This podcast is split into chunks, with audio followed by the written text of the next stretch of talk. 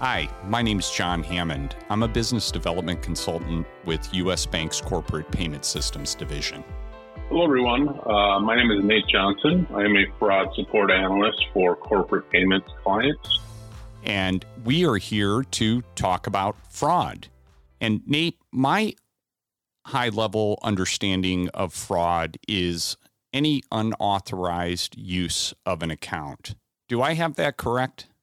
Yeah, that's correct, John. Ultimately, the way we define fraud is unauthorized transactions by an unknown third party.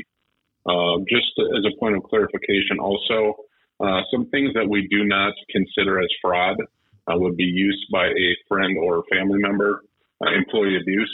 Uh, someone uses a card for personal purchases that aren't approved within the program, uh, merchant disputes. So, if someone makes a legitimate purchase, and has some sort of an issue with the transaction or with the merchant.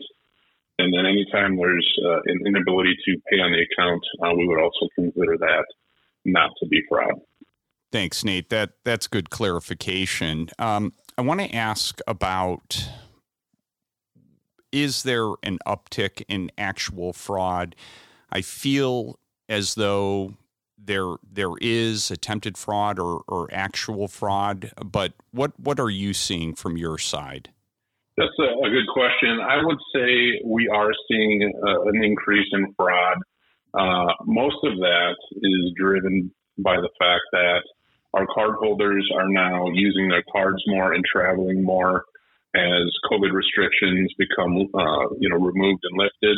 And so, as cards are used more and circulated more, uh, the risk of fraud increases um, because that card data is out there uh, in the industry.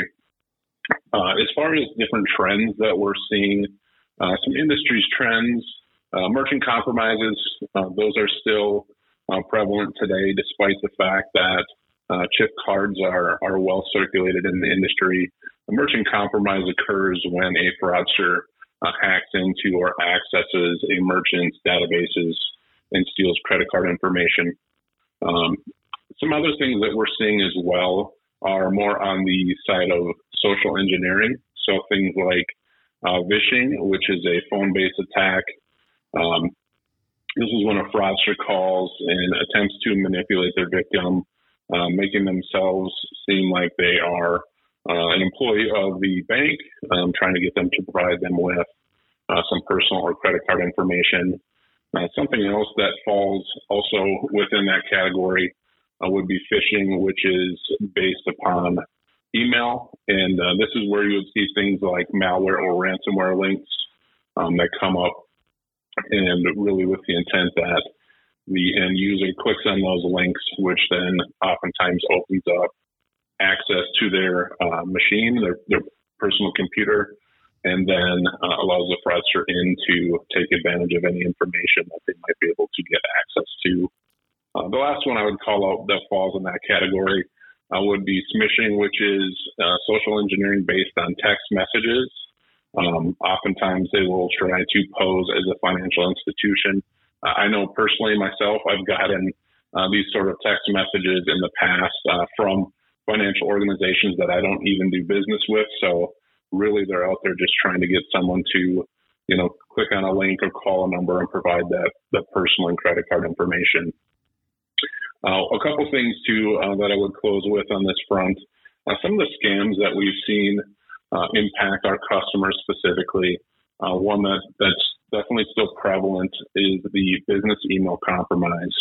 And, and how this plays out is a fraudster will get a hold of information on a cardholder under a specific organization, they will either call or send an email to that cardholder impersonating a company executive. Um, what they do then is they ask them to purchase gift cards. Uh, they may claim that it's for a specific event or some other purpose. If that person doesn't validate the identity of, of the you know the person calling or emailing, goes out and makes those purchases, the fraudster then follows up, um, trying to request the gift card information. So they're looking for those details, right? So the number uh, on the card, the expiration date, the CVV, and at that point, uh, if the cardholder who purchased those gives up that information. Now the fraudster has everything they need to go ahead and drain those gift cards. And the real unfortunate aspect of this is that oftentimes when this occurs, uh, the client is liable for the fraud because their cardholder uh, knowingly made the purchase. Unfortunately for them, um, they didn't realize that it was a fraudster who was reaching out and not actually a company executive. So um, definitely something to be mindful of. Wow. It, business email compromise is something I feel I've been hearing more about of late. I, I heard a story of a company where an employee had responded to an email or clicked on a link within the email that they shouldn't have. It looked legitimate. The end result is uh, the company ended up wiring out $180,000 and that money just bounced over overseas to the the fraudsters who who perpetrated that that fraud. Um, and certainly you've described many other methods, techniques that that fraudsters uh, use. I, I, guess the question is how how do how does one avoid or prevent that, or or what can we as U.S. Bank uh, do, or what do we do to help our clients prevent prevent fraud? Yeah, uh, really some good questions, John. So I think there are a few things uh, from a U.S. Bank perspective. Uh, one of the things that we do is we try to educate our clients. Um, things like this conversation we're having today. Uh, we also provide uh, webinars uh, for clients to give them updates on current trends, suggestions on how to prevent fraud. We also have several documents that outline different measures that clients can take to help prevent fraud, in addition to, of course, the fraud strategies and efforts that the bank takes on their behalf to secure their program. So those are definitely some things that we're doing on our side. Uh, you know, really from a client or cardholder perspective, the number one thing is being diligent. You know, be a little bit cautious, right? So if you're transacting online, you know, make sure that the merchant seems reputable, that it seems secure. Uh, if you're getting an email, text message from someone that you don't know, uh, and it's asking for personal information, don't provide it. Don't click on any links that you're unfamiliar with. If you receive a call from someone or even, you know, a text message stating to be uh, from U.S. Bank, uh, if you have any concerns about the validity, you know, validity of the call, I would hang up the call and call the number on the back of the card just to ensure that you're speaking to someone uh, from U.S. Bank specifically. Great, great ideas, great best practices. Uh, one way I know organizations can can avoid fraud is via their virtual credit cards, single use account credit card payments. Is that, in your opinion, still true as a very secure way to to make a payment? I would I would agree absolutely with that. Um, you know, absolutely is it's a much better way in regard to making payments versus uh, ACH or other methods. It's much more secure um, than that. Not only that, it has built-in security measures within that product that will help reduce the risk of a fraudster capturing that information and then turning around and using it for fraudulent purposes. In, in addition to that, you know, more on a, a cardholder level, um, signing up for mobile payments, right? So things like Apple Pay, Samsung Pay, um, you know, products of that nature will help mask or tokenize that card information so that any transaction they make using those methods just further protects the card information and reduces the risk of fraud happening. And certainly sounds better than giving somebody a check or mailing out a check that has my account and routing number on the check. I think of that as giving the keys to the kingdom. Completely agree. Yeah, much more, uh, much more secure method of payment by far. Thank you, Nate.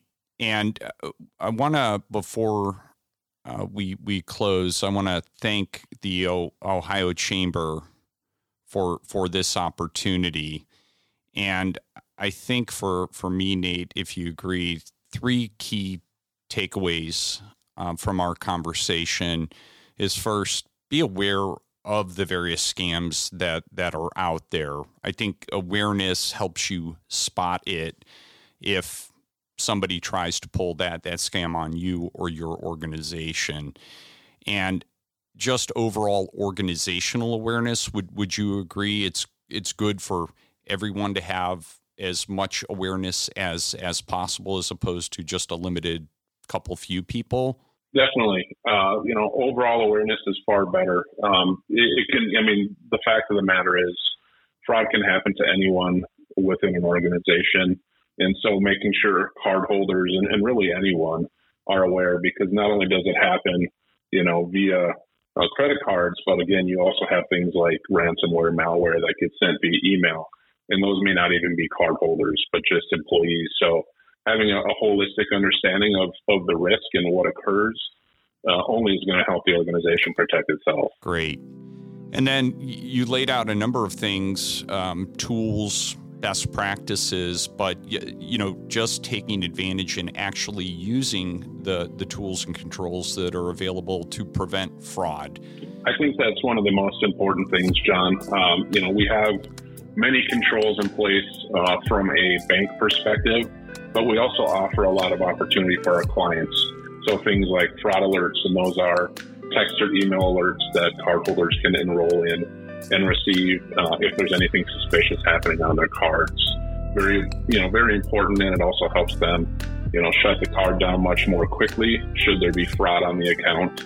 Uh, blocking merchant category codes, right? So we know not everyone transacts with every type of merchant, so any way that we can further restrict those merchant category codes just helps tighten up the security of the program along with purchase limits. Um, that way, if a, a, fraudster does get access to one or some of the cards on a program, ha- they have limited ability to complete transactions because things are tightened up much more, and there's you know less opportunity to transact with just any merchant. So that helps. You know, there's reporting available as well that helps program administrators monitor what's happening on the program and, and what fraud's occurring.